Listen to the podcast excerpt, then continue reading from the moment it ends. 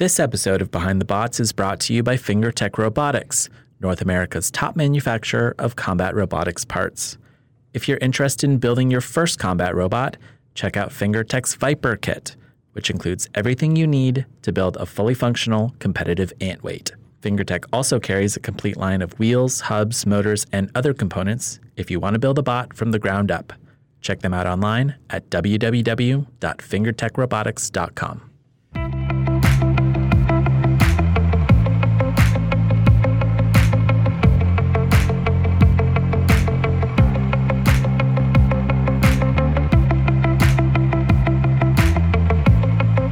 Figuring out what all of these buttons do on some cargo ship in the middle of the Suez Canal.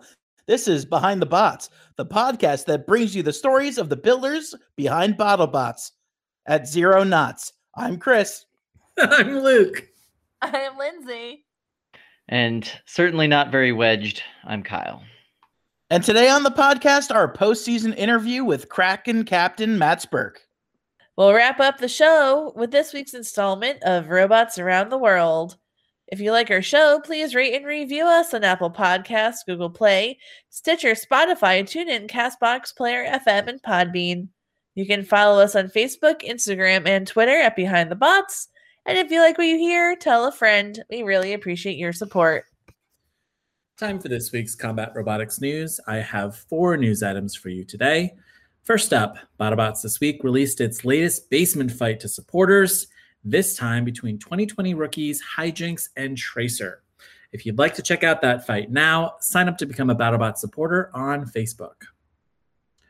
On over to the internet, where we got word this week that Builders DB, the long running home for combat robotics competitions, registrations, robots, and teams, is down until further notice. The site originally launched in 2002 and eventually came to host photos and details about combat robots for more than 3,800 teams worldwide. It was also the most comprehensive combat robotics event listings database in North America and coordinated event registration for top competitions like Motorama and Robot Ruckus.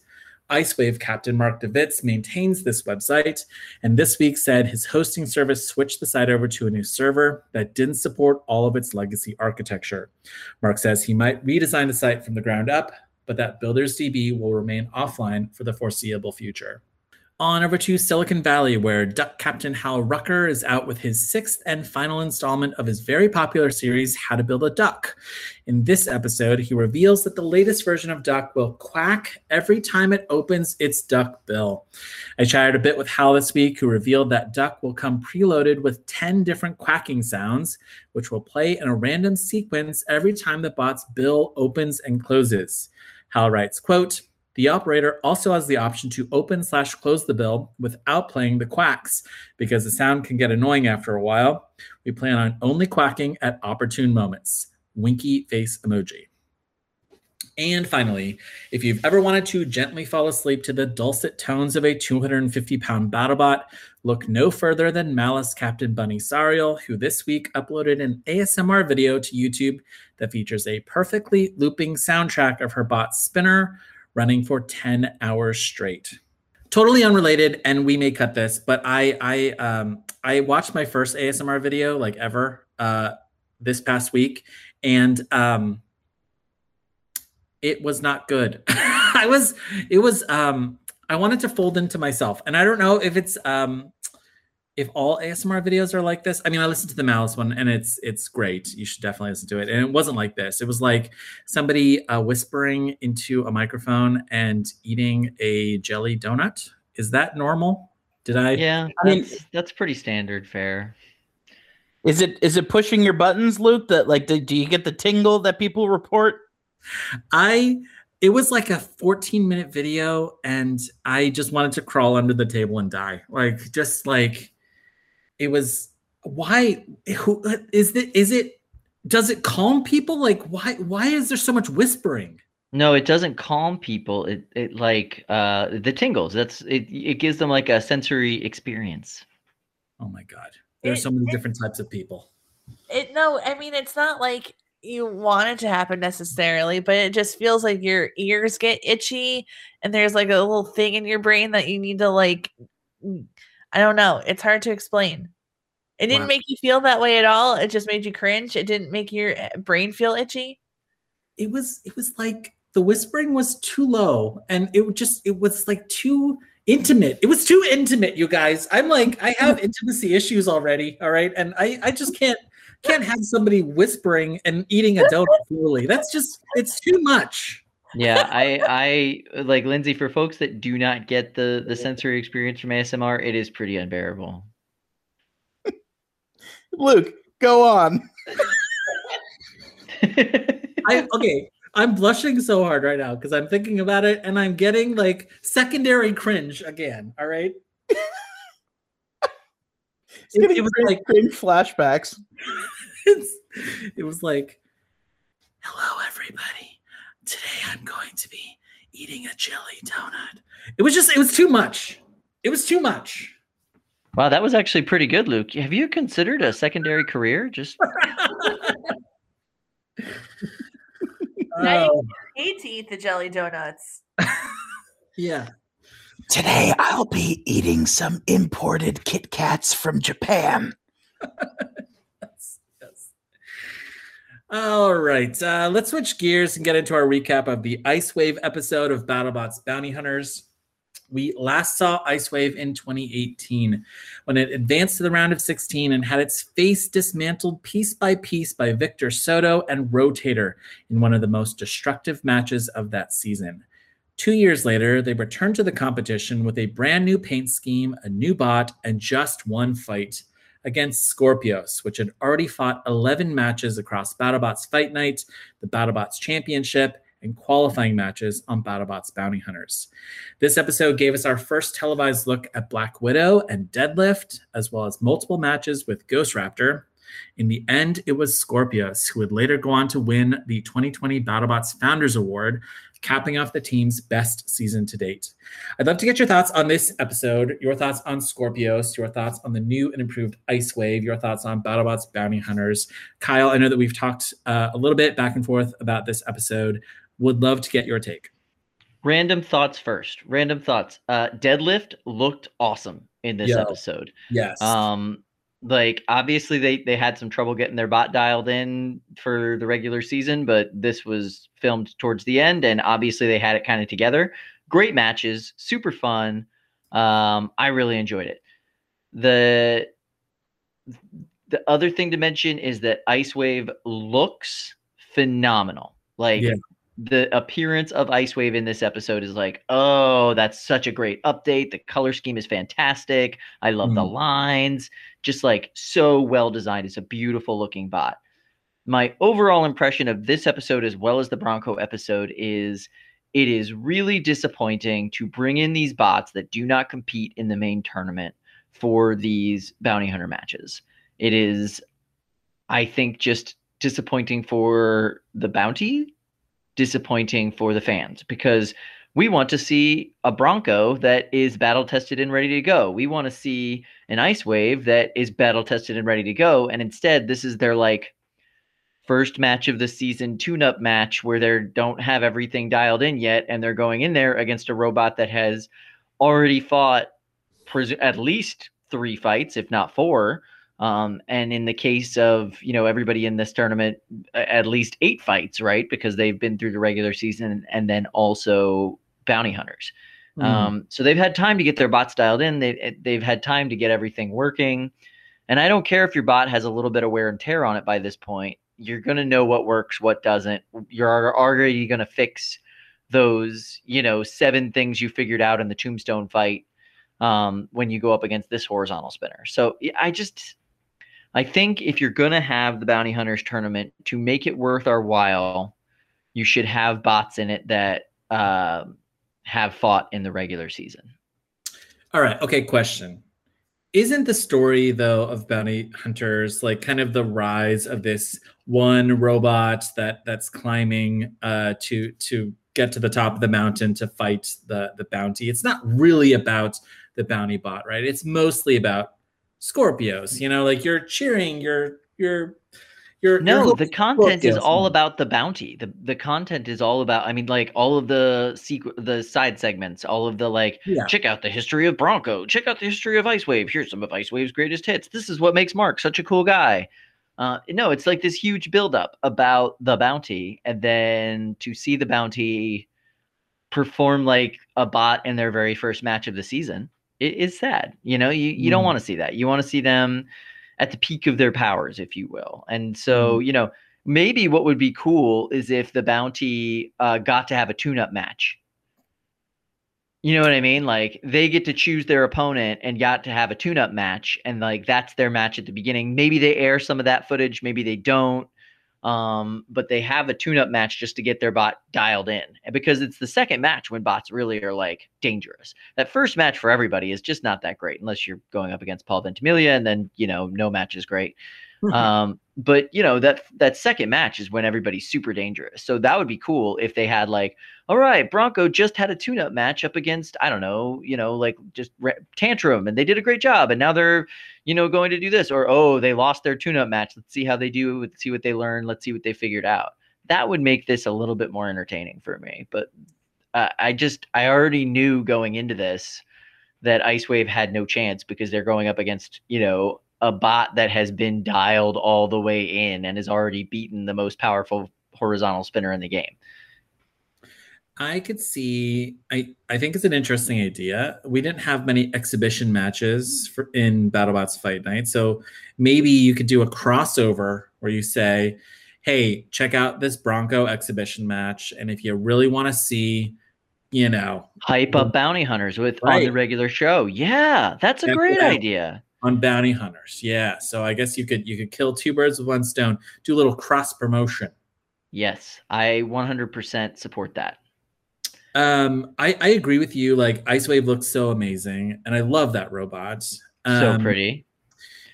Uh, so okay two questions uh does does the combustion engine still make sense uh in the age of you know brushless motors and 250 like mile an hour tip speeds um and lighter batteries and and all of that or is it a gimmick a uh you know kind of a, a throwback to the abc It uh, is a more expensive way to achieve similar results to a really reliable brushless setup.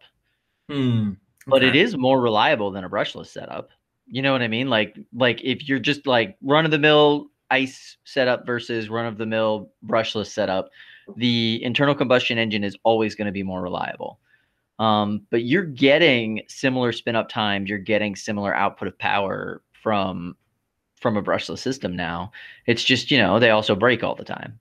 Um, so yeah, I think it's still worthwhile. I think that there's something to be said for that intimidation factor of that motor starting up. Yeah. Yeah. You know what I mean? Like that's that's something to behold. Um, and this blade does a lot of damage. You know, you can call it an older design. This blade does a ton of damage. Every single time he puts it out, it does a ton of damage. If it wasn't for the fact that Rotator was built like just the most solid tanky tank you've ever seen, that fight with them would have gone a lot differently. You know what I mean? The reason that Rotator was able to get up and deliver those hits is because they were able to take so much damage. Um, not many other bots can say that. I think I think there are definitely some self-righting considerations you could put into Ice Wave. Right. I think the amount of space that that motor takes up is perhaps an unfortunate downside of the design. But when it comes to the actual power output versus the weight of the motor, right? It's pretty good. It's pretty mm. good. I mean, it's definitely for for the time that he was building it when it was like a new concept, it was unbeatable. Now it's like it's in the pack. You know what I mean? It's it's doing Yeah. well. Yeah, I I entered like kind of the the final match of this episode like really heavily favoring Scorpios because they had just you know in the regular season beaten Tombstone, beaten Bloodsport or you know went went toe to toe with Bloodsport, beaten Perfect Phoenix, you know, like they know how to beat a horizontal. Yeah, the, Uh, the producers really gave them all the horizontals this year. They were like, "Here you go, just eat these, have fun." Right. Um, I, I just you know like so okay. Uh, we will not have a mystery guest on next week. We will have Zach and Diana on next week. Um, yes. Yes, and we're we're so excited about that. So happy about that. And I really feel and listen, change my mind, but 2020 is the year of Scorpios. Like Scorpios had the best storyline of 2020. Um, you know, winning the founders founders award.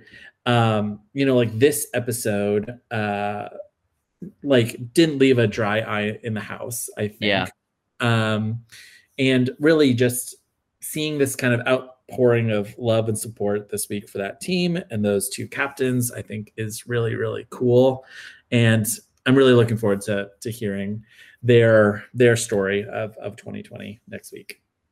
You don't hear a single person in this community that doesn't love Zach and Diana. Yeah. You know, like absolutely just love them.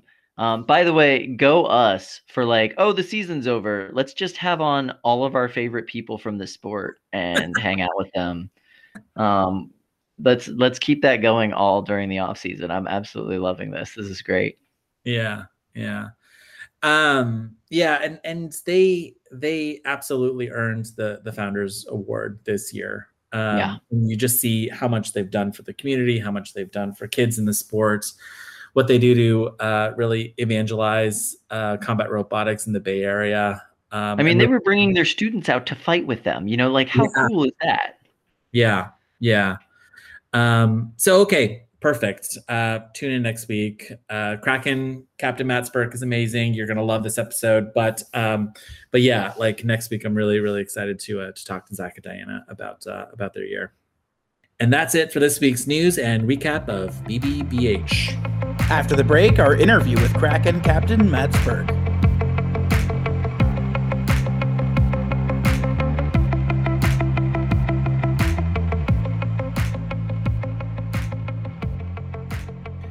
This week on the podcast, we have a very special returning guest, Kraken Captain Matt Spurk. By day, Matt works at Florida's Kennedy Space Center as a mechanical engineering manager. Nights and weekends, he's working on the tough little crusher bot, Kraken. In 2020, Kraken faced its hardest schedule yet against opponents Black Dragon, Witch Doctor, Huge, and Sawblaze, and took every match to the full three minutes, sending it to the judges every time. We're looking forward to getting Matt's perspective on the 2020 season and learning more about what's ahead for his team and his bot. So, welcome back to the show, Matt. Awesome. Thank you so much for having me, guys. I really appreciate it. I'm so excited that uh, that we were able to make this work. Um, you are our first builder who we've talked to um, since the season ended, and you were like top of the list um, for us because Kraken just had such a great 2020. It's like it's like tougher than ever before. Um, the bot like really performed well, and um, and we're we're just we're just kind of looking forward to learning more about kind of the the magic that's that's inside of the uh, the nautical beast. awesome. Thank you so much. Thank you. That I don't know how much we deserve of that praise, but I'll take all of it. So thank you. um, before before we get into Kraken, though, I I, I want to take us to outer space. Um, so okay, um, a, a little bit of like behind the scenes. Um, so the first time that we had you on, I I knew that you had previously worked as an engineer at Walt Disney World, and I was so just curious about that. I had so many questions about that. And um, so we're, we're asking you all these questions about Disney, and like it's really, really interesting. And um, and then you say like in the, the interview, you're like, oh, you know, like my current job is pretty cool too.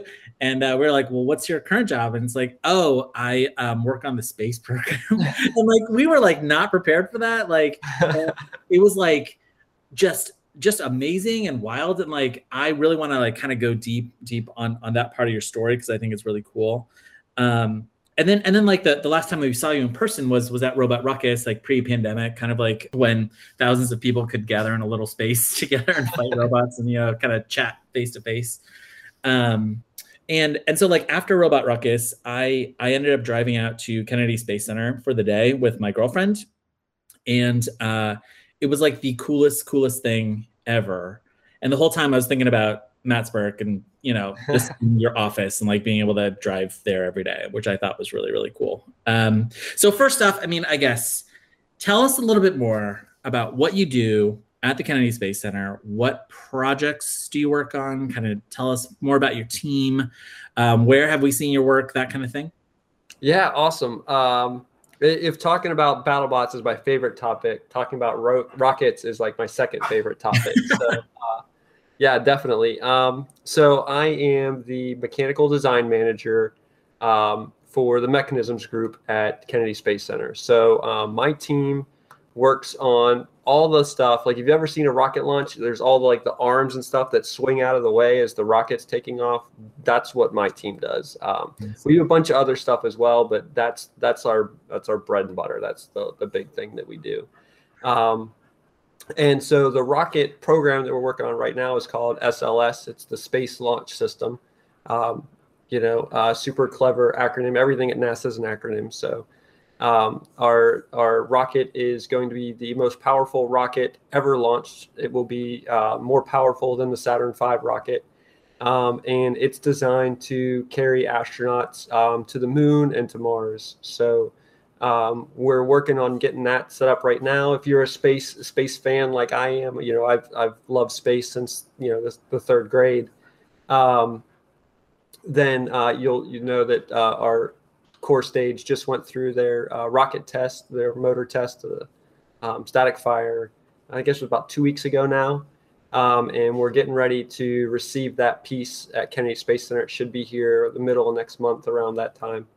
Um, and when that arrives, that's the last piece that we need, last piece of the puzzle to put our rocket together. So we've got our solid rocket boosters; those are already in place and stacked up. Um, and they're just like they were on the shuttle, the big white tubes on the side of the space shuttle, except bigger and more powerful. Um, and then we've got the core stage, which we're, we're waiting on to show up. And that's just like the external tank, the big orange thing on the space shuttle, except bigger and more powerful. And um, so this entire rocket stack is the biggest, most powerful rocket of all time. And um, it's, it's much bigger than anything that's, that's currently out there. It's got twice the lifting capacity of the, the, the next biggest rocket. So um, it's going to be huge. We're super excited, um, and it's supposed to launch later this year. So my team's, you know, all hands on deck trying to get that that set up and built, and uh, we're just really excited about it.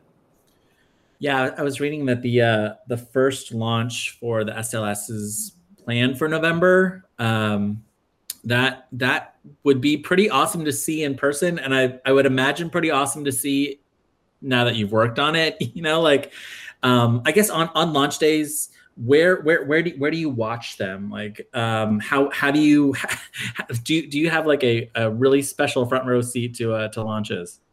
Yeah, so uh, my office is awesome. I'm uh, across the street from the vehicle assembly building. You know, the big building where we stack all these rockets up. Um, and um, so I my office is on the third floor, and and I can step out of my office out the front door. I'm on the inside. I don't have a window, right? But um, the you get this beautiful panoramic view of all of the launch pads at Kennedy Space Center. Um, and we're going to be launching from launch pad 39B, which is where they used to do um, Apollo launches and shuttle launches. So there's a lot of really great history um, with that launch pad. Um, and you know we can we can watch the SpaceX launches and the ULA launches, and you know the whole the whole space center, like the whole town of of Titusville, Cape Canaveral, this whole Space Coast area that I live in. It's it's a it's a little town with a rocket problem, and you know, society stops when there's a rocket launch. You know, I remember um, when my kids, I was coaching soccer, and a rocket launch, we you could you could see it in the distance, and the ref stopped the game in the middle of the game, blew the whistle, blew the play dead. Everyone watched the, the launch go off, everyone claps, and then he blows the whistle again, when the kids go back to playing. But um, you know, that's just the the town and everything. It's it's just it's obsessed with space, and it's it's it's our life out here. So. Yeah, that's so cool. Um, so okay, I I'm curious. Uh, engineer for for the space program, pretty cool. Engineer at Walt Disney World, pretty cool. Are there any other cooler jobs in engineering than those two? Like, can you think of something else that's cooler than those two jobs, or have you basically hit the pinnacle of like you know engineering jackpot in terms of interesting projects interesting problems um, interesting places to work uh, i'm pretty close i'm pretty close so i, I say uh, you know i worked at disney i was i was a test engineer there right so i tested roller coasters that was my job Um, and then you know, obviously, it, with with Kennedy Space Center, uh, you know, a rocket scientist, that's a pretty cool job. Uh, the only thing I think left is like designing race cars or something like that. Mm. Um, but while I was at Disney, I worked with the stunt show there, and we did testing on their on their stunt cars. So I was pretty close on that one. It wasn't quite all the way there, but I was pretty close. So um, uh, designing race cars, I think, is my next job. Hmm. And I totally forgot builder of BattleBots as well, which is also oh yeah, yeah that, that little thing, yeah. huge engineering dream for so many engineers around the uh, around oh, the yeah, world. mine for like twenty years until I got yeah. on. yeah. Um, okay, so so here's my big question: um, How come BattleBots doesn't like bill you as the rocket engineer? you know, like on the show. Like I feel like when I watch Matt Spurk, the character on BattleBots, it's um, a guy who really likes pirates. you know, like uh, like come on, Aaron Cadling, uh, Greg Munson. We gotta we we we we gotta tell the full story, right?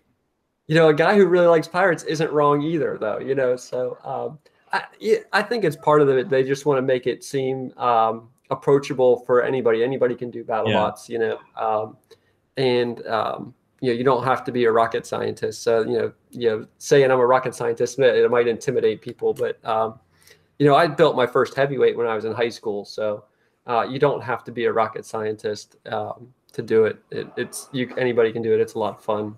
Everyone should do it.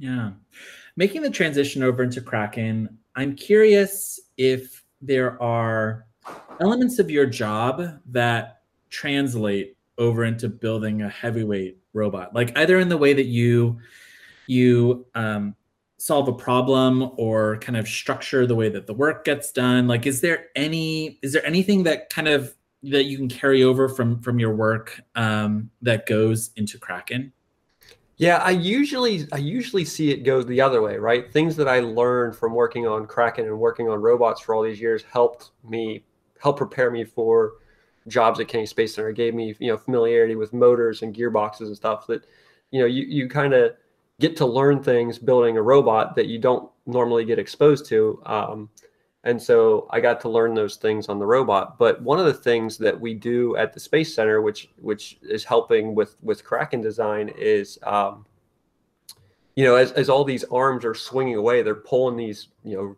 very, very expensive, um, sensitive uh, connections away from this rocket. Um, and so the way they catch them is they use a um, softer, soft material, and then it gets progressively harder. So as the as the thing is sliding back and it's it's crashing into the tower, right? Um, it's it's hitting a soft material and it's going into um, harder and harder material. So it kind of slows down and dissipates the energy of that impact. Um, so we kind of did that with Kraken, but we flip it, right? We put the very hard thing on the outside that our opponents are going to hit, and the progressively softer materials are on the Kraken side. So we have uh, a hammer armor configuration where we have um, uh, a sheet of steel and then a sheet of plastic and then some foam rubber and um, and then the Kraken frame, so that um, that hammer impact would hit the hard steel and then it would have to hit the you know the UHMW, and it, it just kind of absorbs that energy. So that was something that I learned from out here, um, which I thought was interesting. But don't tell anybody else. That's my secret formula. All right, on over to you, Kyle. All right, so Matt, 2020 yeah. season, best Kraken season yet, as far as uh, your record and the fans and the internet uh, are all concerned. You faced four incredibly tough opponents, and you took every match to the judges. Um, let's start out with a question from Alexander Archer, who asks, "What made Kraken so indestructible this season? Because it never KO'd once." Um, I think you know there's a there's a learning curve with BattleBots. Um, like I've been like I said, I was doing BattleBots for a long time, not on the show, but you know, small competitive robots. But um, there are um, energies and and impacts that are much higher levels at BattleBots than you see anywhere else in the country, right? So I learned a lot um, from from the first season, and and that translated into the Kraken 2 design, which was basically a start over redesign. Um, and the Kraken 3 was really like the Kraken two, I felt we were pretty close. Uh, we had some bad luck and just some, you know, little little mistakes here and there, and we could have done a lot better. And so Kraken three, we just fixed those couple of things. It was more tweaking, whereas Kraken one to Kraken two was like a full on design change. It was all brand new. Yeah. Um, but number three was just kind of improve incremental improvements, and I think that made a big difference. You know, um, bite. There's not a new bite force every year, right? I mean, there is, but it's it's, it's incremental improvements of the previous year's bite force. Uh, things that didn't work great, he, you know, Paul fixes them. So uh, we tried to follow that same formula with Kraken of what are the things that are broken and aren't working great. Let's fix those things. All right, so we have a related question from Francois who asks We saw Kraken be indestructible, even if some cosmetic damages, and pretty dominant in a match, then lose a judge's decision. Do you have an idea of judges' criteria that would give you more advantage over kinetic bots? Um, your kind of bot, for me, is the top of the entertainment spectrum, which I, I appreciate. I like control bots too. I like chomper bots too. Um, in your mind, what could what could be adjusted in the judges' criteria to help control bots uh, get more of a fair shake?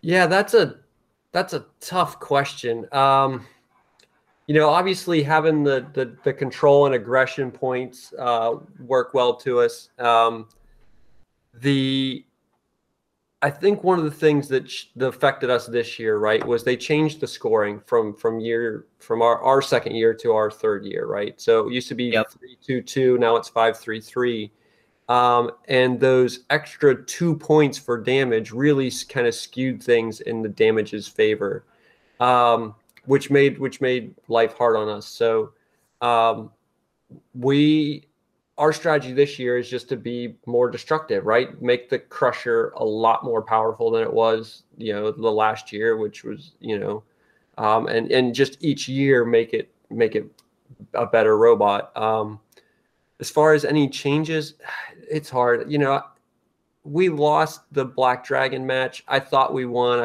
you know I watched it on video a lot. I thought we won.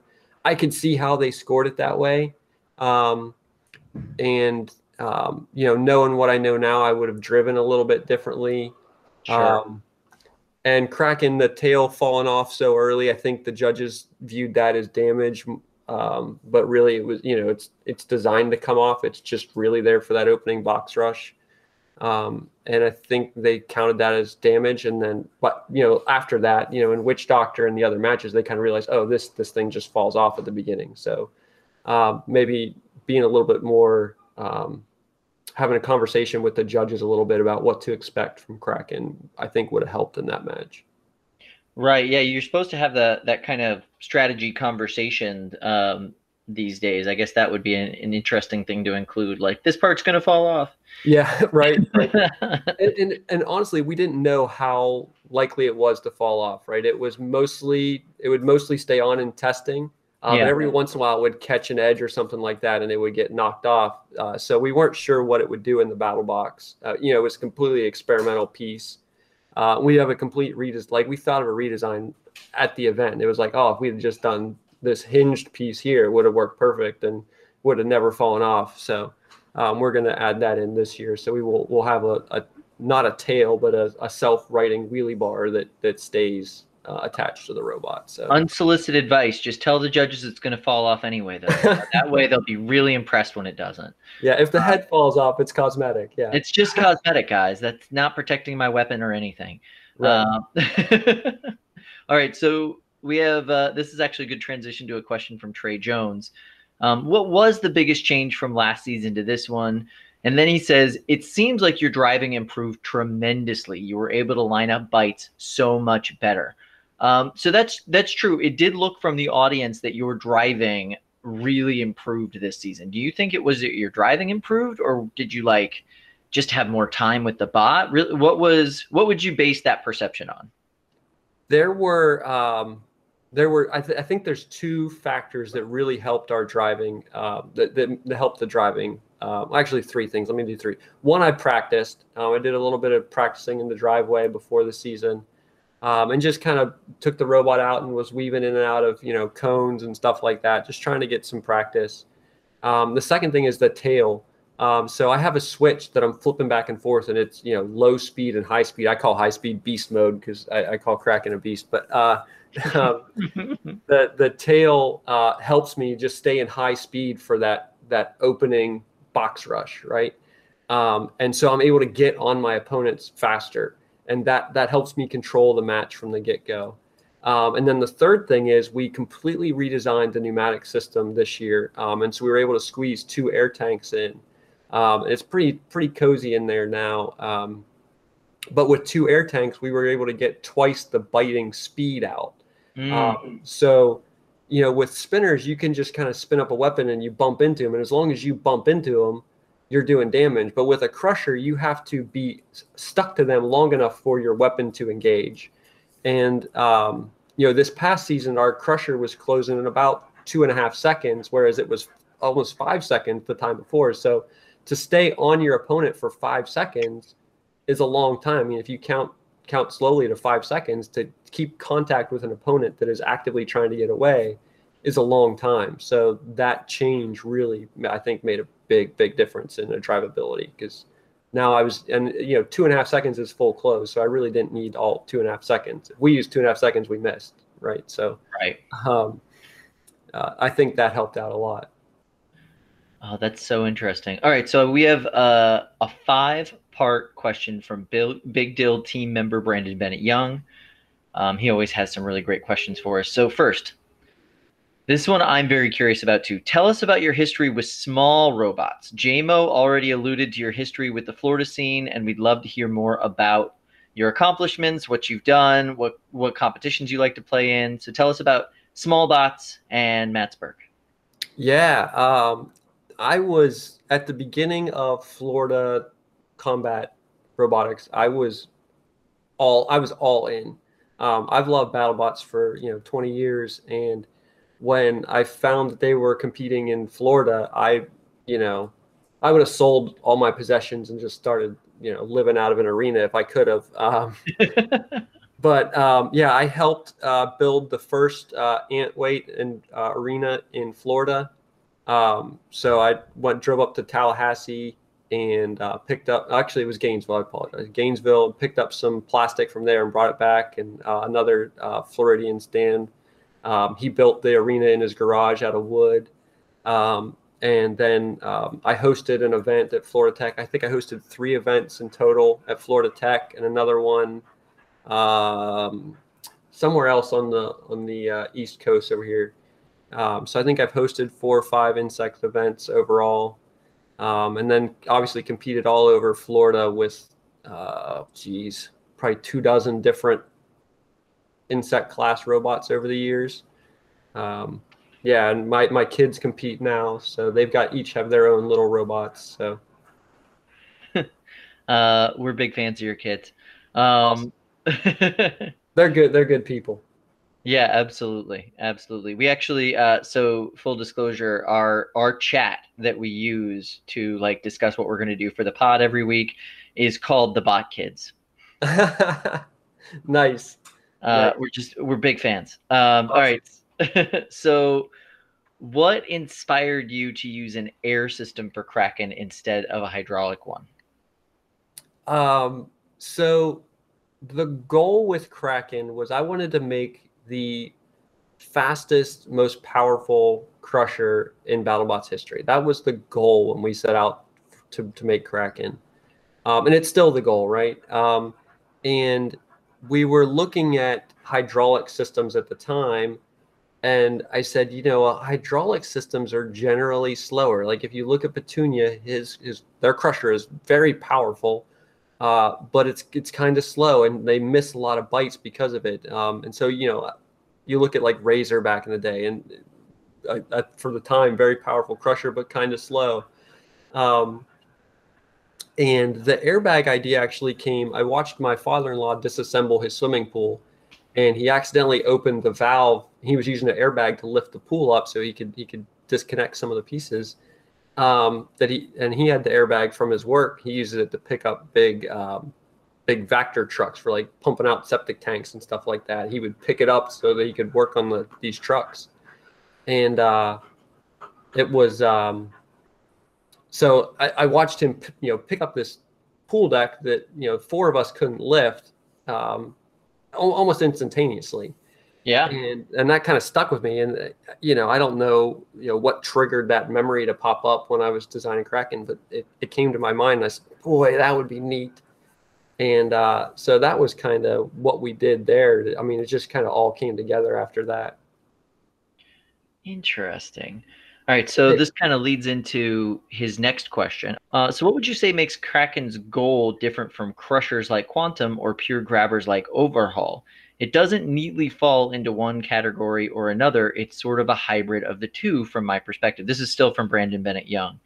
Um, I, I tend to agree with this. You do have, you know, some aspects where you're you're acting more like a control bot than a pure crusher bot that's trying to do damage with the crusher.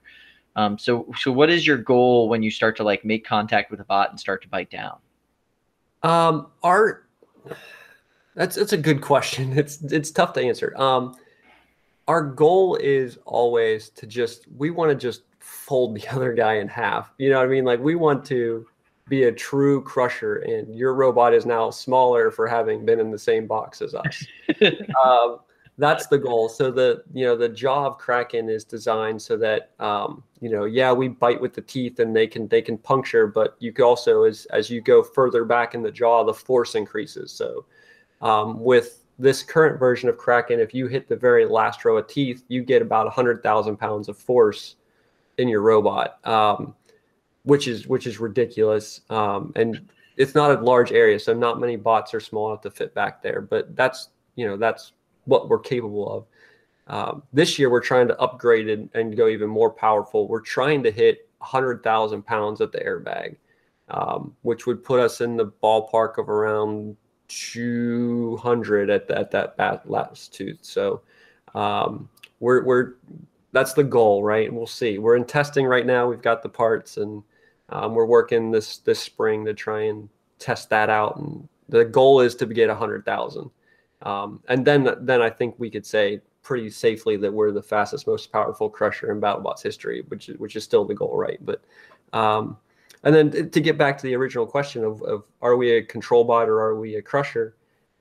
Yeah, I think we're kind of both. I think that's a that's a good good way to view it is you know we'll crush you if we can if we can't we're going to control you into the hazards and the hammers and stuff so um, you know whatever it takes to to try and earn those judges points yeah absolutely.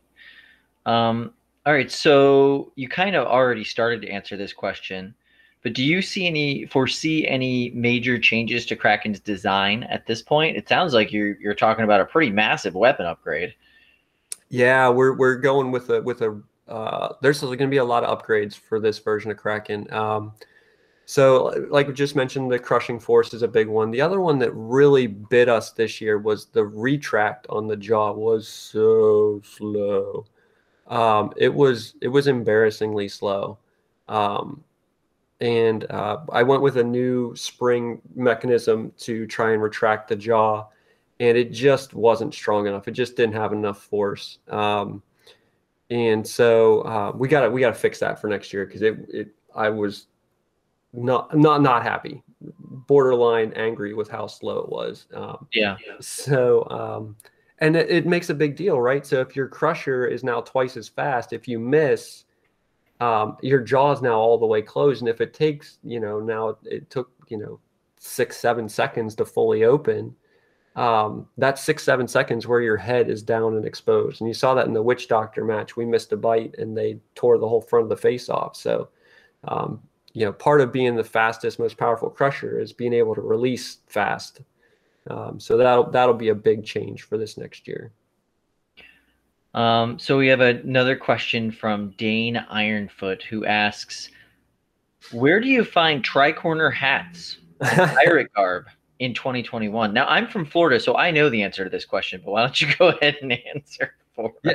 In Florida, you just go outside, you know, you just from your local pirate vendor, you know. Um, you said you're from Clearwater, right? So you're That's on the pirate coast, right? That's absolutely right. Yes. Yeah. Uh, there's this other place that, that's usually convenient for buying things. I'm not sure if anyone's ever heard of it. This could be a trade secret, but it's called Amazon. Yeah. They, they've got stuff there. Um, and um, then the other thing is, uh, my wife actually made a lot of our pirate costumes. She went just thrift shopping and found, you know, a coat and you know, found a big belt and uh, you know, a lot of my jackets and a thrift stop find with some fabric sewn on to make it look like a pirate coat, you know. So uh, if you're handy, you can you can make anything into pirate garb.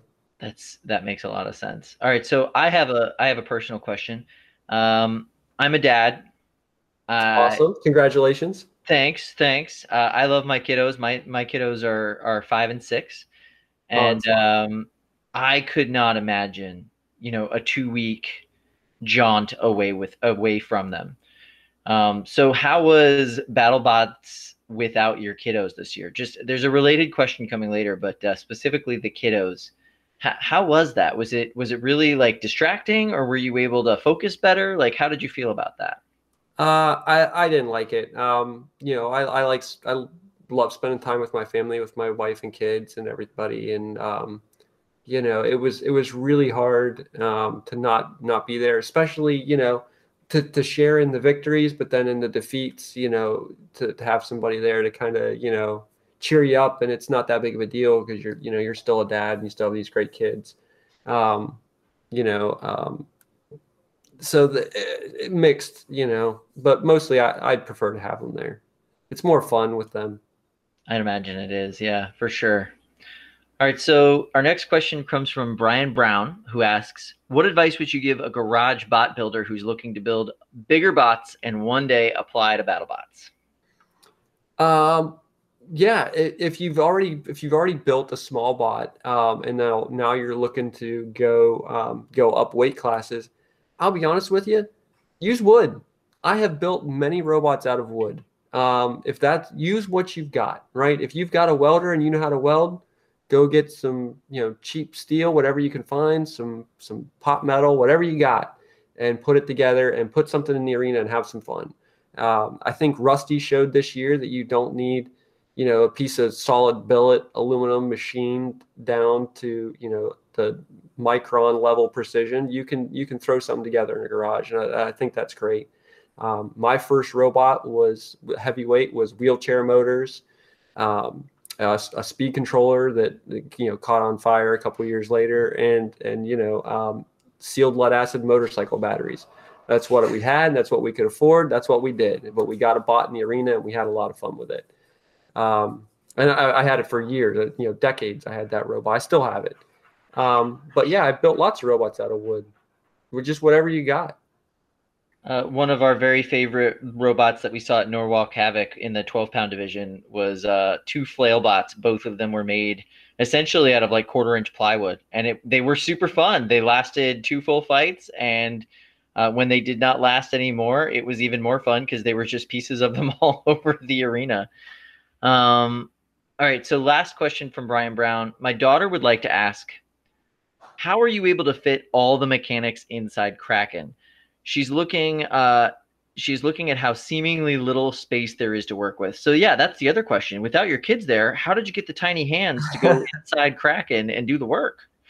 Yeah, the the good news about me is I have long, skinny fingers. Uh, they they get into places, but yeah, Kraken is is very tight. Uh, so like I said, we fit two air tanks in there. So one of the air tanks is actually tucked down in the bottom jaw. So it actually sits down underneath um, in the jaw. Just, it's we had to make it just wide enough that it fits that tank, and then the other tank sits just above it. Um, and so with two air tanks in there, space got pretty tight. Um, getting batteries in, like everything just barely fits. Um, and then you know the head is like this big gigantic thing, and it's it's mostly empty. Um, but it has to be that big to fit the airbag in it. So um, Kraken is very large and very small at the same time. All right, over to you, Lindsay. All right, so we have a question here from Noel Viegas who asks, "How did having a smaller team affect your season?" Uh, having the smaller team made it really hard. It was really, really difficult. Um, it was just me and my dad and my father-in-law, and um, you know, lifting a 250 pound robot up and down every single day, multiple times a day for two weeks, it gets old really fast. Um, so our backs were were killing us. You know, I said we just needed just one more person that could give you you know a day off to rest your back would have been would have been awesome. Um, but you know, uh, not having my kids there to uh, run the Wally, not having my wife, who's normally the weapon operator, um, you know, just made driving more difficult because my dad and father-in-law they've they've never touched the controller before, so um, for them driving, you know, the the Wally was was difficult, um, and and operating Kraken, and you know, there's not a there's not a higher pressure situation than all right you're now driver of the kraken weapon and we're facing witch doctor right? Don't miss. Um, so that it was really difficult. And then you know we have we have people that take care of everything. I mean we have uh, jill takes care of all of our batteries make sure they're always topped off and in peak charge and we didn't we didn't have that and you know um, wesley normally comes and he builds the rebuilds the motors for us and I was like, man, I really wish Wesley was here to rebuild some of these motors. You know, by the end they were starting to get starting to get kind of worn. And I was like, man, if Wesley was here, we he'd have rebuilt all these for us every match.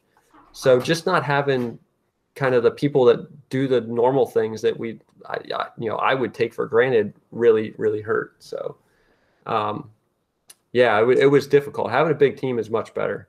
Plus, you get you know bigger celebrations and more milkshakes. Milkshakes are key. And uh and you know, we we miss seeing your brother Steven in his anglerfish costume. Yeah, absolutely. Yeah. We didn't have Ken there.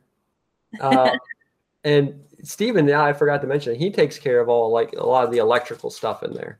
So Noel has a follow-up question speaking of Wally. Uh uh when will a narwhal sized Wally plushie be available? a narwhal size, huh?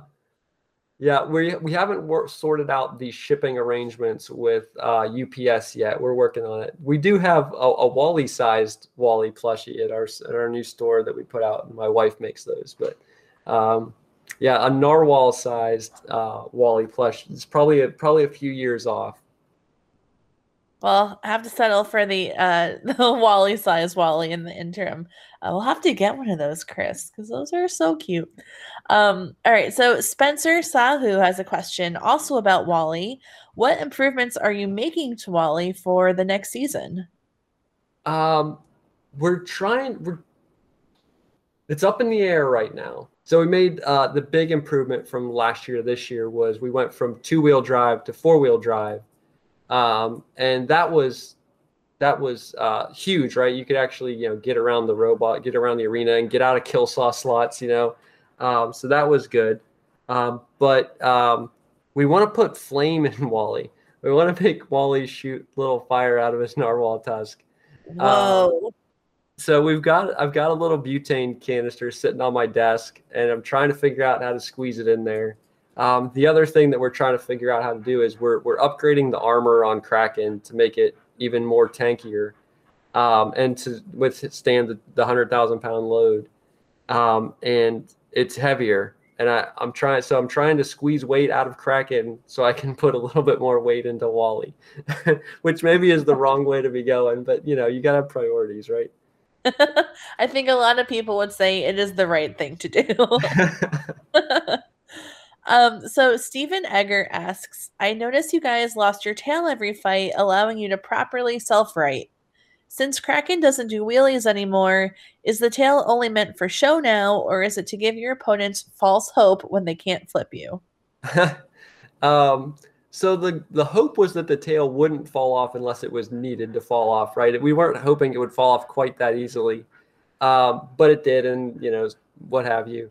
Uh, but the um, the Kraken will still wheelie. She will stand on her butt so fast if I if I drive her wrong. So what I'm I'm constantly switching between low speed and high speed, putting her in beast mode all the time. And so um, you saw it in the in the Black Dragon match, a little bit of driver's rust happening, and I back up right as they come forward and they hit the nose right as I go to stop, and she wheelies, and it looks like they hit us and launched us onto our back. And really, that was just mostly a driving mistake for me rolling her over. So, um, you know, uh, she'll definitely still wheelie. So, uh, and I, I, was just rusty. I hadn't driven her for a couple months, and uh, I just needed to get get kind of the rust shaken off and work some nerves loose, and then I was able to drive better for the rest of the tournament. But yeah, show wheelie, we got to fix that. Oh, we got a plan though. We're gonna put a hinge on there. I think it'll work.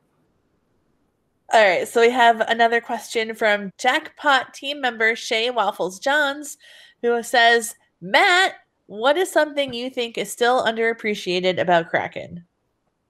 Oh, good question. Uh, something that I've I always thought this was a really cool detail, and I don't I don't know how many people even notice it. Um, but Kraken, when she bites, her eyes and the lure turn red, and we're releasing. Then it goes. The eyes go back to white, and the lure goes back to the flashy blue. Um, Whoa. and I I always thought that was such a cool detail. It was on the original Kraken that she did that, and I don't I don't know if anyone else even notices, uh, but I think that's something neat. Yeah, I don't think I've ever noticed that. Now I'm a, a little ashamed of myself because that sounds really cool. I'll have to go back and look for that. Yeah, man, you have to watch. Um, and the, the it's very handy too, like because the judges or the refs will be yelling at us to release, and we're like, we are. Look at the eyes; they're white. So after the first the first match, uh, we explained to the refs, you know, the very first year, we're like, hey, when we bite, the eyes turn red, and we're releasing, the eyes turn white. So you'll be able to tell that we're trying to release, right? We might just be hung up a little bit because crushers kind of tend to get hung in spots sometimes. So if you see the eyes going white, that means we're releasing and we're trying to let go. It just takes a couple seconds. Um, so it helped both, you know, it helps from us from an aesthetic standpoint, and then also to kind of know what's going on with the robot in the arena. That's so cool. That's so cool. Um, so Corey Schweinhart asks, what happened in the fight with you know who in the latest Bounty Hunters, which I think we can come out and say was Rusty because it's been uh, released publicly now. Uh, Chris and Kenny tried to say it was damage from the other bot, but it just looked like a mechanical failure to me. Um, yeah, I mean, uh, it, it's damage, right? Like the head wouldn't have fallen off if Rusty wasn't in there. If Dave hadn't put the spear in the head, the head would not have fallen off of Kraken. Um, it was it, it was a mechanical failure, and it was um, uh, I'm ashamed to admit it was my fault. Um, there's two large bolts that go into through the aluminum plate in Kraken's uh, upper head and bolt it to the jaw, and then there's two small bolts in the back um, that just kind of keep the back from from spinning around a little bit and kind of lock it in, right? Um, and we were repairing damage from SawBlaze, which had happened just the day pri- previously. And as we're repairing damage, I had pulled those two big bolts out of the front, um, and I forgot to put those two bolts back in, and they're covered by the airbag, and so no one noticed that those bolts weren't missing, or that those bolts were missing. And then we went in the arena, and um, the he- the head got got knocked off. So.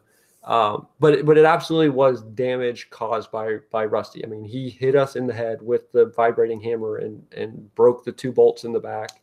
Um, those both sheared right in half. So um, you know, I'm not going to say that you know Rusty didn't do anything. He absolutely did. Um, but I think if we have those two bolts in the front, I don't think the head falls off there. So it's just one of those things that happens. You know, it all works out in the end. So, um, and and kudos to Rusty and Dave for building just a super cool bot with so much personality. I love it.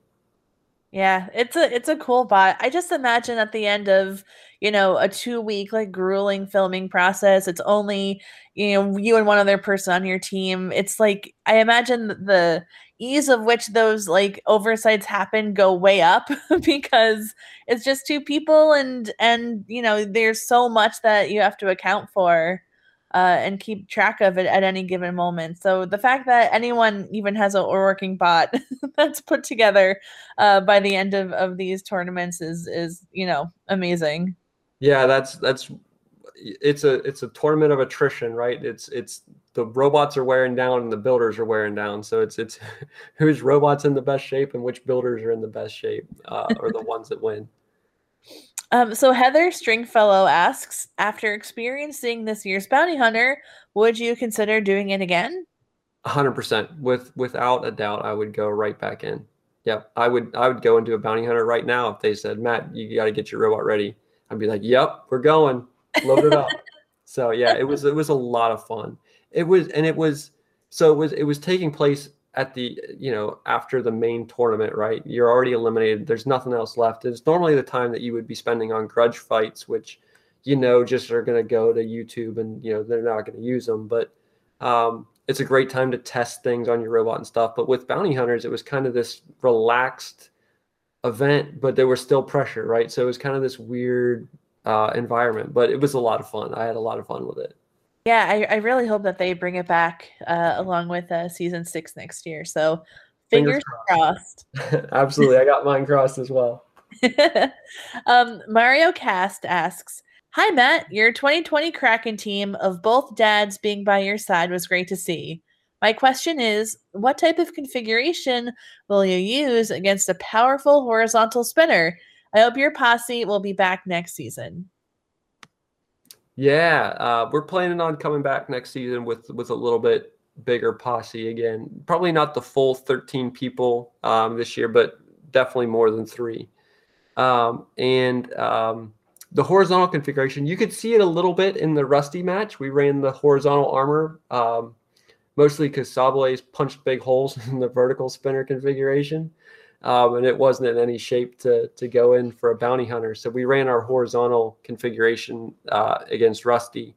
So you can kind of see how that's designed to work. Um, and um, the good news about you know if you want to look at the silver lining of of losing to Rusty so early is it gave us an opportunity to enter into a, a second bounty. So um, it, it you know like i said everything works out for the best and and this was one of those chances one of those things that worked out in our favor so you can get to see our our horizontal armor configuration Ooh, fun. All right. So the next question was going to be from Tristan Reyes asking, Are you going to be on next season? But it sounds like that is the plan. Oh, yeah. We're, we're 100%. We're all in. Uh, I've been working for several weeks on the CAD, getting it upgraded.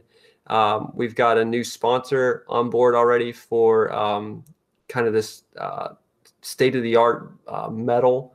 It's a steel that's um, basically twice as strong as the AR 400 and AR 500 that everyone's using right now. So that's the only way we could get to 100,000 pounds in the crusher was we had to get some get kind of fancy with the metal, um, and our new sponsor is going to hook us up. So uh, we're just really stoked for this next season. I think we're going to see an even better Kraken this year. So we just we're trying to get incrementally better uh, every year, and I think this year we're going to see a big another big step increase in the quality of Kraken. Oh, I can't wait. All right, Alexander Archer asks. Uh, well, I, you kind of covered this already, but any new upgrades for Kraken, or is it returning next season relatively unchanged since this season was its best performance yet? So I think I think you covered that. But anything else you want to add? Um, I think I think I covered everything. Let's see, new metal. Uh, more powerful bite. Yeah, the bite will actually be faster at the higher pressure that we're running. So we will be even faster bite, quicker release. Uh, it probably would be quicker to name the things we're not changing, uh, which is basically the drivetrain. But even that, I think we're going to go back to change up our tires a little bit again to try and we're trying to get that perfect grip so we can really shove people around the arena and do the control bot thing really well. But uh, yeah, I mean, it's uh, always, always better. Everything better, always. uh, so Alexander also wants to know what was it like competing on BattleBots this season with all of the strict COVID nineteen safety protocols that were in place? Did it make it weird? What? How? How was it? Uh, it was that was a concern that we had going in. We almost didn't go this year because of that. You know, and I, I say, you know, BattleBots is kind of like robot summer camp. You know, you go there and it's all your friends, and you only see them once a year, and uh, it's so cool to hang out, and it's it's just every it's everybody that has the same interest as you, right? So, you know, um, that's everybody that loves BattleBots. You know, you're not competing on on the show unless you really love BattleBots and everything about BattleBots. So you're talking to everybody's your best friend. Um, and so in a normal year, you know, you're going around, you're seeing your old friends and you're hugging and giving high fives and shaking hands afterwards. And there was there wasn't any of that, any hugging or anything like that. So we almost didn't go. Um, but then uh, we went, and it actually was was really awesome. You know, yeah, you couldn't give anybody a hug or a handshake or anything afterwards, but um, you know, everybody was high fiving through the plexiglass, you know, and uh, you still could see everyone's smiling face and, you know, you could talk to them from, you know, 10, 15 feet away and they're still just talking to them. Uh, so it, it, I'm, I'm glad we went. I'm glad we made the decision to go. It was, it was a harder year. It was, it was definitely very challenging, but, um, you know, it was, it was also a lot of fun. And the pit spaces were obviously much bigger than normal years. So that was cool. You had plenty of room to work. That was nice. Yeah, we keep hearing that from from other builders that we interview. So hopefully, wherever they end up next year, whatever building they secure, they're able to bring that back because it sounds like pit space uh, was a was a uh, big upside out of all of this. Yeah, I know Greg listens to the show. So Greg, just so you know, the builders ain't going back to those tiny pits. all right, uh, one more question from Art uh, from Alexander before I throw you over to Chris. Do you have any dream matchups for next season? Um, I do. I do. I I want to fight Tombstone. Um, I I feel like we've waited long enough to get a shot at Tombstone, uh, and I feel like next year will be the year. So I, I'm calling out Ray Billings and Tombstone as a dream match for next year. I've heard of Tombstone. yeah, yeah, that's one you've heard of. Yeah. We yeah, we want to fight the big dogs, right? The biggest who's your biggest baddest robot there? That's the one we want to fight. And and for now, until someone else knocks him off, it's Tombstone. You know, I know he didn't have the best year this year, but uh, stand next to the test arena when he's spinning up his weapon and tell him tell me he's not scary. Um, so he's still the big dog. All right, Matt, I have a question here from Michael Bycroft who wants to know what's that weird silver square thing at the top of the jaw of Kraken? I'm not sure. I think it, I think he might be referring to the airbag. Um, either that or it's the aluminum plate that the airbag sits on. So the airbag is 15 inches by 15 inches, so it's big. It's really big for the for a, a robot for to have one thing that occupies that much space. Um, and uh, it um, it powers the weapon, and it sits on top of a big aluminum plate. So if the air when the airbag fell out, um, you guys have watched the Rusty fight. If you haven't, shame on you. It's on Discovery, on Facebook, it's on YouTube, it's all over the place. So go watch it. But um, it's uh, the airbag fell out, and and so maybe he saw the aluminum plate there, which I think might have been unpainted at that point. So I was thinking that maybe um, Kraken just had like a, a like a like a silver molar, you know. we we talked about that. We talked about taking one of the teeth on Kraken and spray painting it gold, so she'd have one gold tooth. I thought that'd be the perfect pirate look. So maybe this year we'll do that. Oh, I love it. All right, I have a question here from Adam Matthew Pick, uh, Peckett, who asks, "What's the best dad joke you know?" Seriously though, Kraken's one durable bot. Oh, awesome! Thanks. Um, my my favorite joke, uh, and we use it all the time at BattleBots, which my wife just is probably ready to divorce me over. But um, what um, anytime we're doing work on the robot, I'll be I'll say something like, "Oh, I've got to throw away this drill." And everyone will look at me and be like, "Yeah, it's been through a lot." and I say it all the time. I'll say it almost every day at BattleBots, and just gets groans from everybody. But I love that joke, so I use that one a lot. Now, Adam specifically asked what your best dad joke, and I'm curious. Do you do you know the difference between a regular joke and a dad joke? I do. Yeah, uh, that'd be when it becomes apparent. Oh.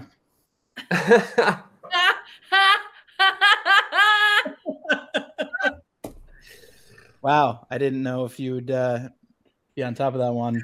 Well played, Matt. Thank you, sir. Thank you. So for those of you that, that don't know, every December I do dad joke December. So for the, every day for the entire month of December, I tell dad jokes, um, and I try and get new ones every year. But sometimes I get some that are just really great, and I have to share them every year. But uh, yeah, I have lots of great dad jokes. Uh, well, then you probably know. Uh, how do you get from a dad bod to a pirate bod? Oh, I don't know this one. I don't know. Obviously, it's doing planks. yes. I love that. Yep, that's going in the repertoire. I love it. All right, I have a question here from Ryan Hunter who asks, "Do you have any more ideas for throw pillows? I need one for my couch. Live, laugh, Kraken."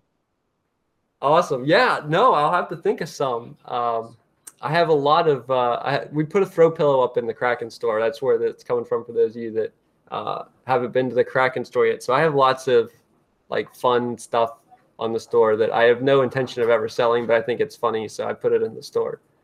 Uh, I just like making different things. Uh, but yeah, I have I have a couple. Um, I have a throw pillow on there that's uh, no cussing, no fussing, yes crushing, and it's got Kraken underneath of it. So.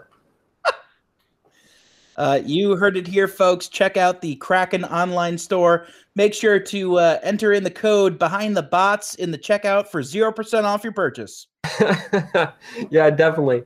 Put that coupon code in. All right. Uh, I have a question here from uh, Tom Brisborn who asks Favorite fight from each season Kraken has completed? Um, Okay, so this past season is an easy one. Um, that was Kraken versus Huge.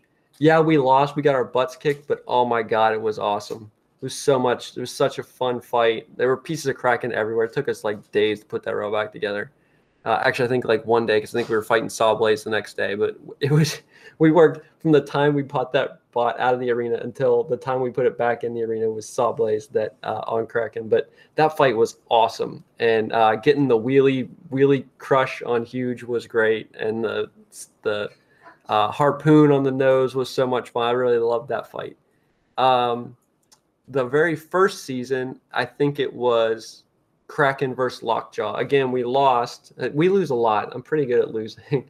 I need to get better at winning. Um, but um, we we lost. But we said we were the happiest loser because at that point, our very first match was against Sharko, and we died at a minute and six seconds. The second fight, the control radios got crazy and it glitched out, and it ended up eating the screws and getting stuck on the screws. So I mean, like that's where we started, right? The BattleBot's career started as a nightmare. And uh, then we fought Lockjaw. That was our third fight in the Desperado. And that one kind of turned the corner for our entire robot and our entire season. Like we went up against Donald Hudson, a, a legend, one of the greatest drivers. And we gave him a run for his money for, you know, two minutes of that match. And it was awesome. It was awesome to share the arena with Donald. It was awesome fight. You know, yeah, we lost, but it kind of we said we were the happiest losers, right? We lost, but our robot worked and it did what we were we said we could do to vertical spinners. Um, so that one was cool. And then um, the one I the the one I liked uh, from the 2019 season has got to be Kraken versus Blacksmith. Um, and surprise, we lost that one. Uh, but uh, again, it was another really fun match. It was back and forth. You know, he kicked our butt for the first minute and a half of the fight, and then the second minute and a half, we kind of took it to him, um, and just we're just right on the borderline of beating him. Uh, and, and, against Al Kindle and Blacksmith, Blacksmith's one of my favorite robots. Um, I just love the the flame and the fire, and you know that that's that Blacksmith style, right? That just you can't kill him. He's going to be a tough robot, and that's what we try and do with Kraken. Um, and so that was a really fun, fun fight to be a part of. So, yeah, th- my three favorite fights are ones we all lost and, and got our butt kicked. That uh, you know, I, I, don't go there to win. If I went there to win, I'd I'd bring Bite Force. I would have bought Bite Force and, and taken that. Uh, it would have been cheaper. Uh, but I go there to have fun and and have a good time with my friends and and those kind of fights where it's back and forth and it's competitive are fun for me. So.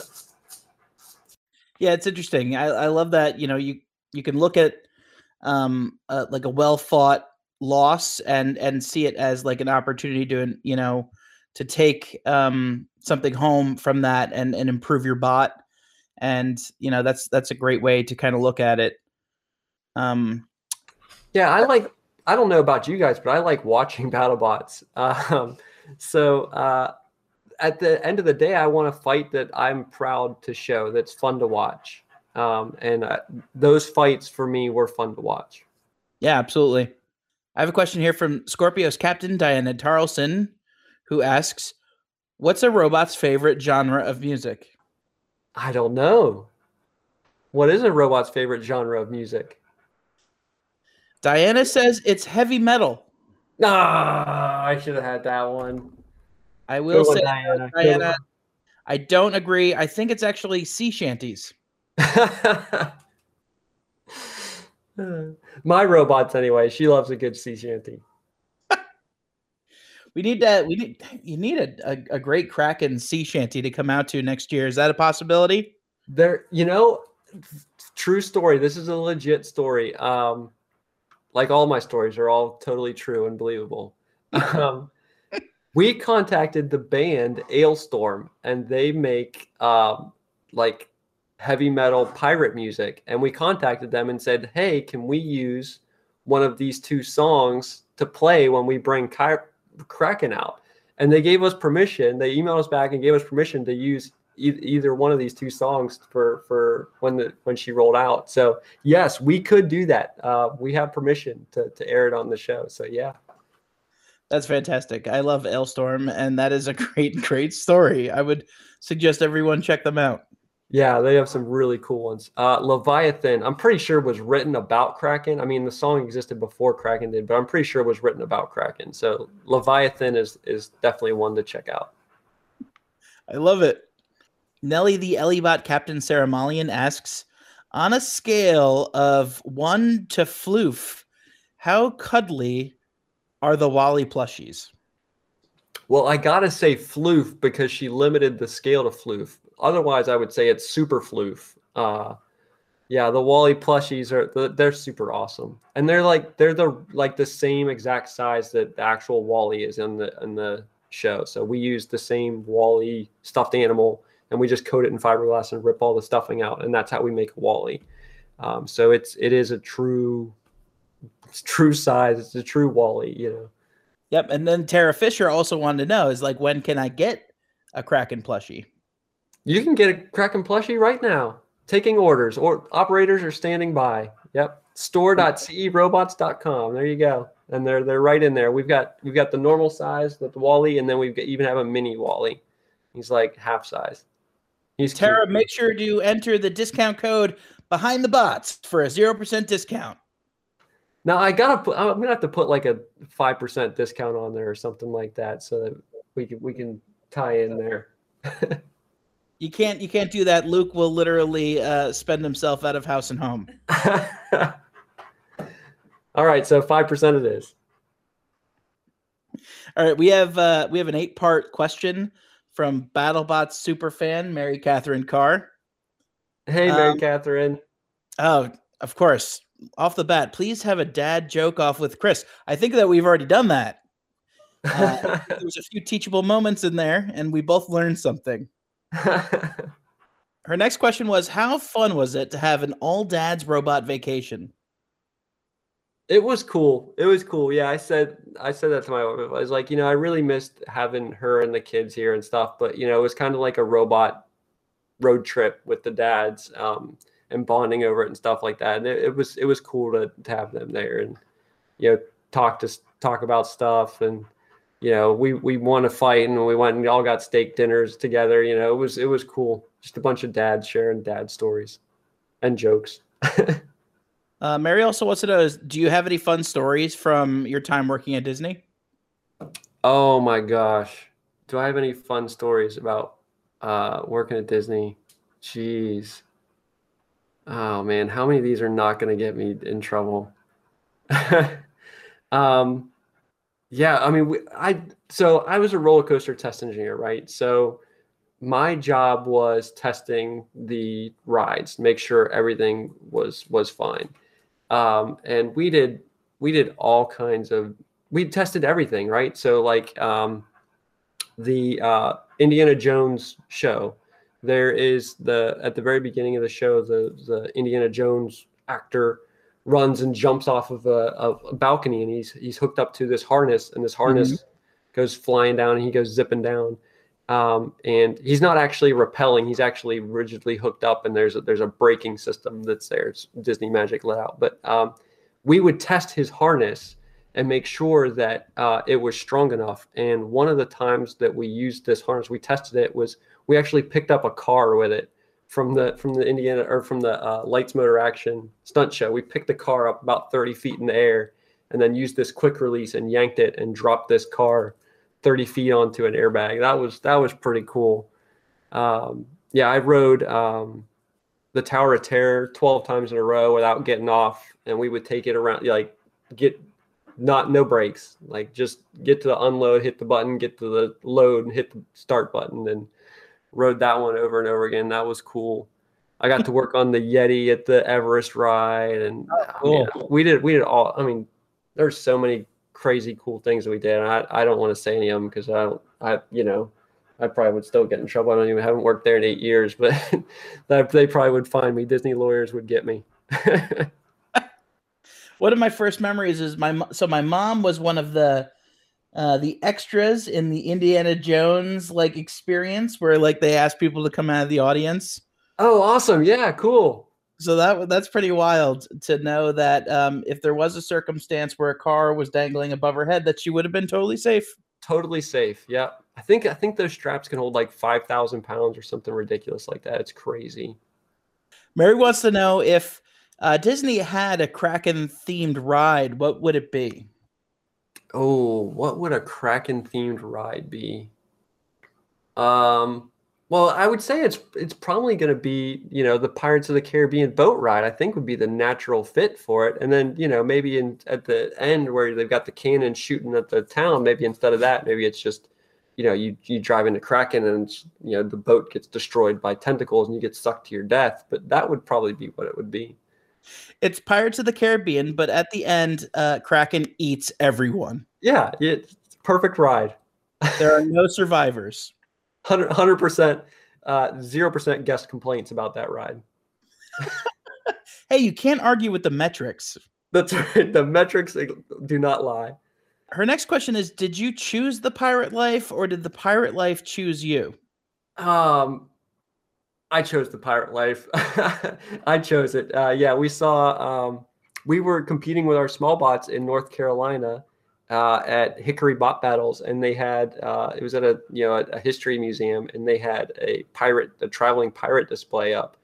Um, and we went there uh, before we got on the show and saw that, and it was like, yeah, we're we're doing we're doing the pirate theme. Uh, so we had talked about doing pirate theme the whole drive up, and then we get there and there's this pirate display, and it was it was perfect. Like so, maybe a little bit of both. We chose it, and then we got there and it, we were validated that we made the right choice. Uh, real quick, Matt, this is a, the, a side question from from myself. Do you know a pirate's favorite letter?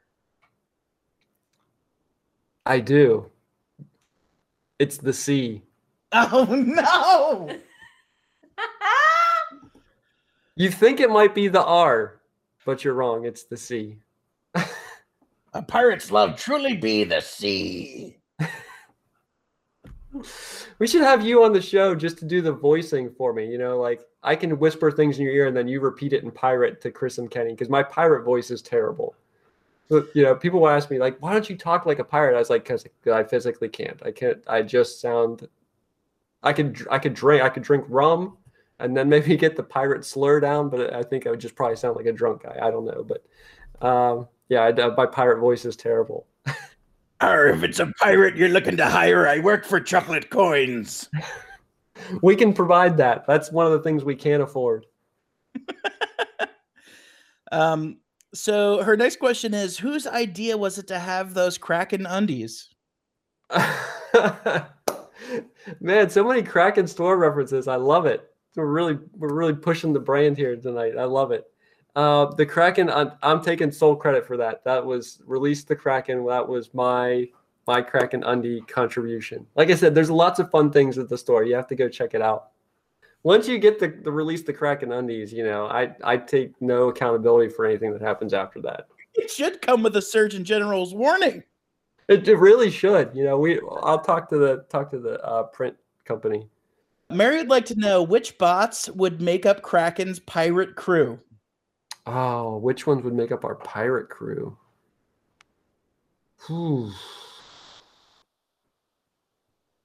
Uh, I'm gonna choose Witch Doctor. They're they're uh, good friends of ours, and you know, like in the Pirates of the Caribbean movies, uh, she went to the Witch Doctor and were able to bring people back from the dead and stuff. That seems pretty handy. So they would be in. Um, who else would I have on my pirate crew? Hmm.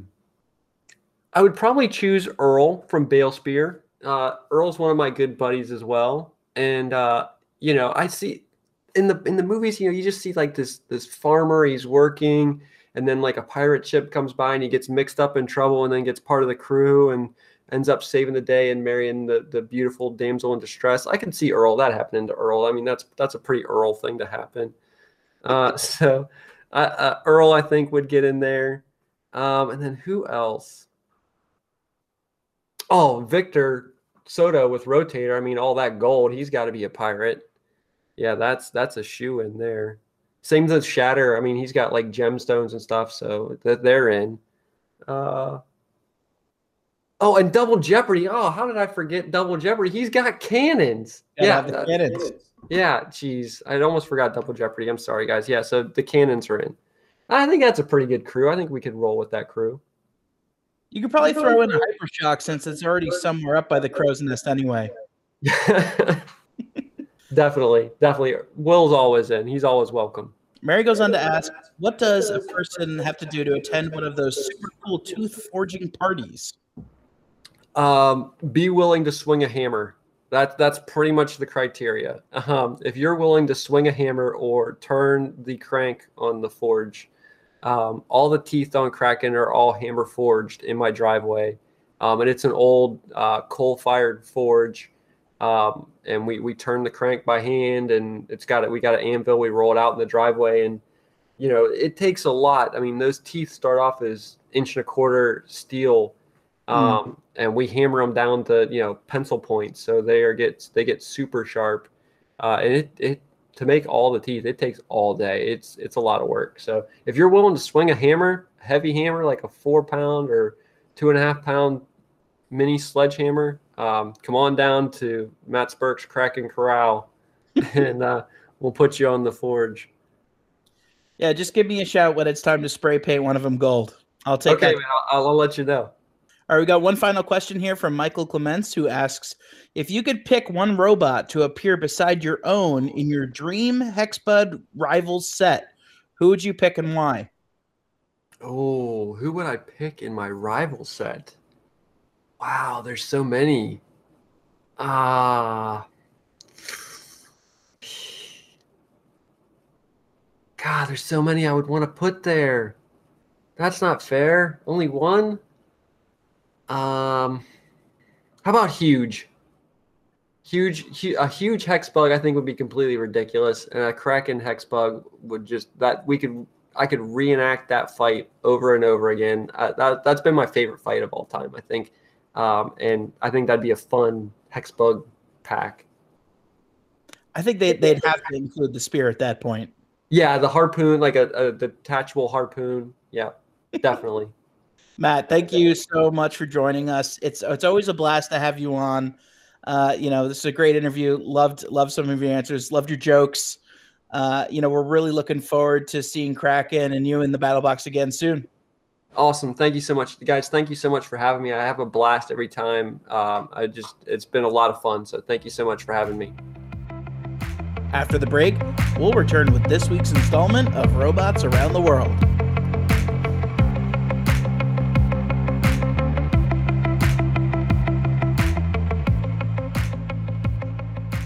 Welcome back from the break. Time for robots around the world.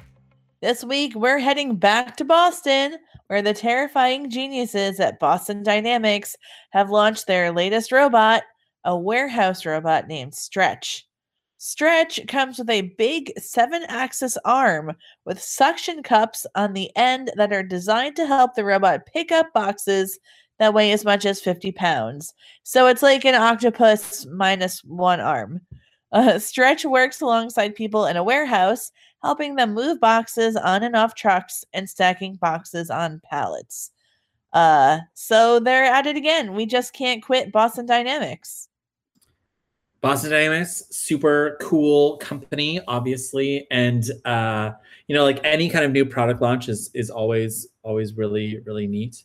Um, as as I was reading like the news coverage about Stretch, um, the kind of interesting thing is when you think about automated warehouses, most of the time you will bolt a massive seven axis arm into the ground and you'll design the warehouse around that arm so that it can move packages down a line or or put them into a truck or something like that. But 80% of the world's warehouses have no automation at all. They're just basically a huge room and getting these these little wheeled robots um, that can pick up boxes and basically move them anywhere inside the warehouse could be a huge market and really kind of the first introduction of of AI and automation into pretty analog legacy warehouses, which is which is pretty neat. That is pretty cool. I will say I'm a little disappointed because I misread it in my head. It is not a seven seven arms on an axis. It's just one arm with seven ax- axes. axes of motion. Yes, exactly. Yeah, so it's it's not actually close anything close to a to an octopus, but maybe if you put eight of them together. Actually, that looks pretty cool. It looks beautiful. Like I think it's it's actually a really nice work of art for something that is supposed to go into a warehouse. And as a person who's worked in, you know, fabrication and whatnot and done a lot of truck loading, man, one of these things would be so sweet to have. Uh, it's really cool and it seems like it's really versatile. Um, I like it. I'm a big fan of this. This is one of the first Boston Dynamics things that I've seen that I've been like, oh, that's incredibly useful for something that doesn't involve murdering people. Kyle, so you're you're saying as, as someone who has uh, loaded a truck before, it's uh, not a lot of fun. Is that right? You'd rather yeah, well, especially the the repetitive loading a bunch of rectangles onto a truck. Mm. You know, like that part's no fun. This would make that infinitely better. You know what I mean? Like, let's get this this one part of the job just passed off to the automation, and we'll have everybody else doing the Tetris game, which is you know where the the actual fun of loading trucks is is, is playing Tetris.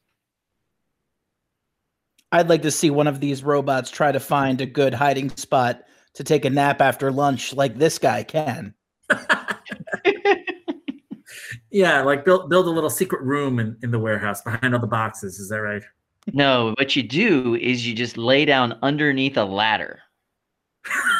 because then whenever the boss finds you, you can just wake up and be like, "Oh, I must have fallen off the ladder." Well, that's about it for us today. We'll be back in your feed next Wednesday with Skorpios captains Zach Lytle and Diana Tarleson. We'll see you then, folks. Bye.